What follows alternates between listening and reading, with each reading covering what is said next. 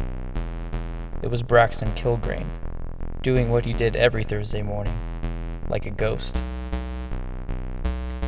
I went up to him, and he lurched backwards with surprise. "Avery, I didn't see you there," he laughed. "Did you need something?" There was a strange gleam in his eyes, and it made my tongue dry. The words wouldn't come, not in my head and not through my mouth. I left him and went up to my office. I sat in my chair and stared at the tallies on the display as the numbers increased, bringing my flask of rye water to my lips over and over. By the time I had finished it, I had decided to do nothing. My name was doubtlessly already in the report the deputies filed, and any discrepancy between that report and reality would be linked to me. I didn't understand how Kilgrain was still alive, but I certainly didn't want to get involved. People who got involved always got burned.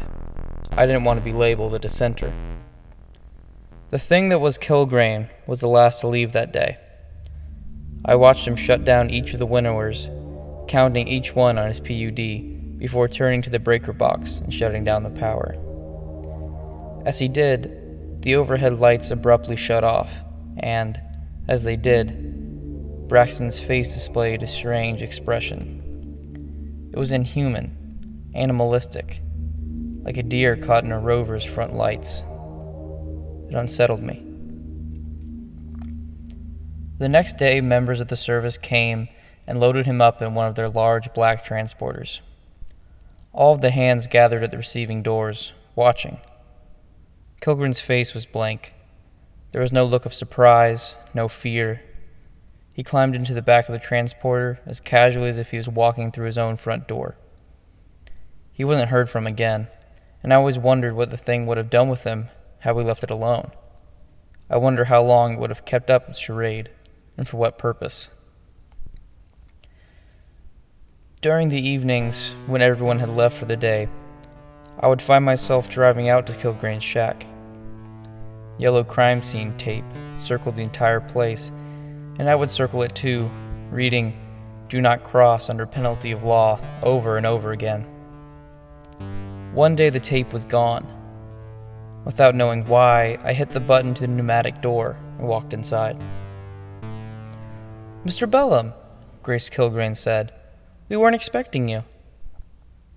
I stood there, in the foyer of Braxton's dirty old shack, and said nothing, as his wife, whose body I'd seen flayed and open and destroyed, got me a cup of coffee. His two children were playing in the bedroom. I could hear their squeals and laughter as I sat down at the small wooden table in the kitchen. Grace sat down in the chair opposite mine and smiled awkwardly as she sipped her coffee. "Are you looking for Braxton?" she asked. Yes, I replied, barely aware that my lips were moving. "I don't know where he is," she said. "He hasn't come home for a few days. I guess he's hard at work, right?" "Right," I answered, and stared into the blackness of the coffee. She asked me, "Did you want cream or sugar?" I said, No, I'm fine. He's gone, you know." "Who?" she asked. "Your husband. Braxton got picked up by the service," I told her. Her face went blank for several seconds, but quickly contorted into an intense look of pain and exasperation. The change was so sudden, it frightened me. It reminded me of Braxton as the lights went out. "What? How?" she cried. "What did he do? He's never done anything wrong. It must have been a mistake." "The service isn't known to make mistakes, ma'am," I said, and added, as an afterthought, "You know that to imply such is an automatic reduction of 10,000 merits, right?" Grace swallowed and gasped. "Yes, of course I do. I'm sorry. It was a moment of weakness, and it won't happen again. I'm sorry." She smiled and stared at me. It seemed impossible how long her eyes stayed open, unblinking. "When will he be back?" she asked suddenly. "What?" I said, snapping out of the trance or unnerving glare it placed me under. "Braxton, when will he be back?" She stared, and as she stared, I thought I saw the glimmer of light behind her iris slowly fade, dull, deaden into something as cold and unfeeling as steel. Still her smile and still her stare, but the humanity was gone. She was an object, unfeeling and cold, and I didn't understand how or why. I need to be going now," I stammered, rising from the chair. "Why?" both Kilgrain's children said in unison from the doorway into the bedroom. Was it even possible? Their voices were exactly the same, a dull, hollow, metallic chirp. "They raise a good point," Agricultural Overseer Avery Bellum, Grace said, the blacks of her eyes nearly consuming the entire socket. Unseeing. "Why are you leaving us so soon?" My heart pounded violently in my chest, and it felt as if Kilgrain's tiny shack was spinning around and around. I could feel my stomach lurch in response to the motion, and I scrambled through the dilapidated foyer and out the front door. I didn't look behind me. I climbed into my rover and spun it around, jamming on the accelerator and flinging a huge cloud of dust into the air as I sped away. I looked up into the rear display above the windshield and saw all three of them, mother and two children, standing in the doorway, waving, their faces illuminated by the red rear lights of my rover. As soon as I got back to my house, I looked for my daughter, Marcia. She was right where I had left her, sleeping on the couch with her school backpack still on her shoulders and her PUD resting lightly on her rising and falling chest. I thought about hugging her. I wanted to feel her smooth skin against me and know that she wasn't the same as Braxton's little daughter, dead and then a monster. But I let her sleep. I called the AmeriWest crime line. In place of the two deputies, the service responded the next morning and loaded Grace and the two children into one of their transporters. Their faces, even those of the children, were calm and collected, like Braxton's. Over the next week, three of my hands died to later reemerge. I saw their shattered bodies with my own eyes, and the very next day they were working in GR 2 and 3 like nothing had happened. The service came each time, offering no explanation, but assuring everyone on the plantation that the situation was under control, and advising them to go about their duties as usual. I was given this instruction in a more personal manner, in the form of several nondescript memos sent by the service to my personal account. The first read, "Pay no attention to the missing/re-emerging personnel under your care. The service has looked into the matter." I received a second a few days later. It read, "We understand the duress this situation has thrust upon you. Your discretion in this manner will not be unrewarded. That memo came attached with 25,000 merits, more than I had ever received at once before. 4 more installments, each of 25,000, followed in the weeks to come, and I was able to move myself and Marcia out into Crimson Estates, a community where many of the bigwigs from Empire City had their second homes. It was there that we first received the reports that the wild-talking Mikaro was on the march, and I, like everyone else, considered him a loon, a rebel, and a dangerous dissenter. We regarded him as a traitor when he was the only one who could have stopped it all. Everything. I and the rest of the development stood outside our homes and cheered as Robensheim's army passed through to crush Mikara. And we cheered louder still when it was announced that Mikara and his entire force was slain north of the Rio Grande. The parades went on for weeks, and we were given almost a month and a half off to celebrate. Rye water was shipped in huge drums and given freely to any who asked. The days went by as a blur, and we barely noticed the disappearances, the re-emergences, and the black-suited servicemen and women who slid casually and silently through it all, always with their large black transporters, and always with the slamming of the transporter doors on blank, deadened faces. The world sobered, and I along with it, as the memos came that the time of celebration had passed. We were all to resume our duties. I woke on the dawn of September 5th, 2377, the first day of the new season of toil, with my head pounding, and I realized that my Marcia was gone. I knew from the instant my eyes shot open, though I didn't understand how. A fear set in that she had been gone for a long time, that the rye water in time of celebration had stolen her from me somehow. I ran down the marble stairs of the first floor and pounded the button to open Marcia's pneumatic door. It slid open. Her bed was made, and the trinkets, tiny porcelain animals her mother had left her, were all neatly arranged on her dresser as they always were. But she wasn't inside. "Marcia?" I called. Marcia? My voice echoed hauntingly in the expansive gilded cavern of my home. Darby, a low-merit worker who acted as our maid, was busy dusting the bookshelves. "Have you seen Marcia?" I asked her frantically. She looked startled. "No, I haven't, sir." I left her to her duties and stormed back up the stairs. I had only minutes to get to the office. If I didn't, it would be an unexcused absence from duty, an automatic subtraction of 10,000 merits, more once the panel judged you. I could look for her when the day was done, and if she didn't show up, I could call the crime line for what seemed like the 1,000th time. It was difficult to concentrate on the numbers on the display that day, to carefully track and account for every asset and cost of business when I knew my Marcia was missing. I called the Child Education Center on my lunch break just in case she was there. I wasn't surprised to learn she had never showed. The day seemed to go on forever, but at last the buzzer sounded and we were free. I barely remember the drive back to the house. My mind was in a feverish state. I pulled into our driveway and put my thumb to the print lock. It chimed and I walked right through the front door. "Marcia, Marcia, are you here?" I said, my voice more frantic than it had been that morning.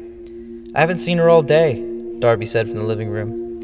I grabbed the electronic torchlight from my study, went back out the front door, and sped off into the night, the rover's engine howling. I headed towards Kilgrain's shack, not understanding why, but knowing that I would find her there. The headlights of the rover fell upon a body lying on the dusty earth, and I knew it was Marcia's. I recognized her bright auburn hair. For the third time in 2 months, I called AmeriWest Crime Line. I stared into the horizon as the sun shone over the red plateaus. It seemed wrong somehow, and I wondered why I wasn't crying. The servicemen who arrived, it was always servicemen, gave me a waiver, took her, and were on their way without a sentence of consolation. As was customary, a granite memorial pillar was put in the communal mourning field with all the other dead. I could barely look at it.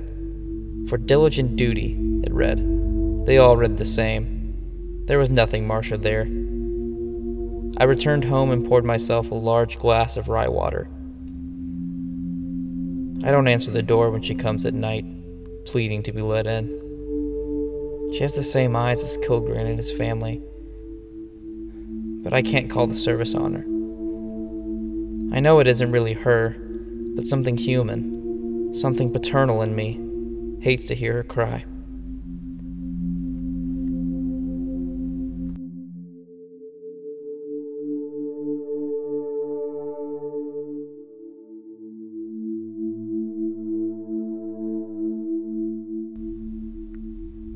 Phantom Space Funhouse is produced by Nate Gutman, David Riondo, and Kim Scharfenberger. Daughter at the Door was written, read, and composed by Nate Gutman. If you like the show, please give us a 5-star review, like us on Facebook, and follow us on Twitter at Phantom Space Pod. You can write to us at phantomspacefunhouse@gmail.com. Thanks for listening.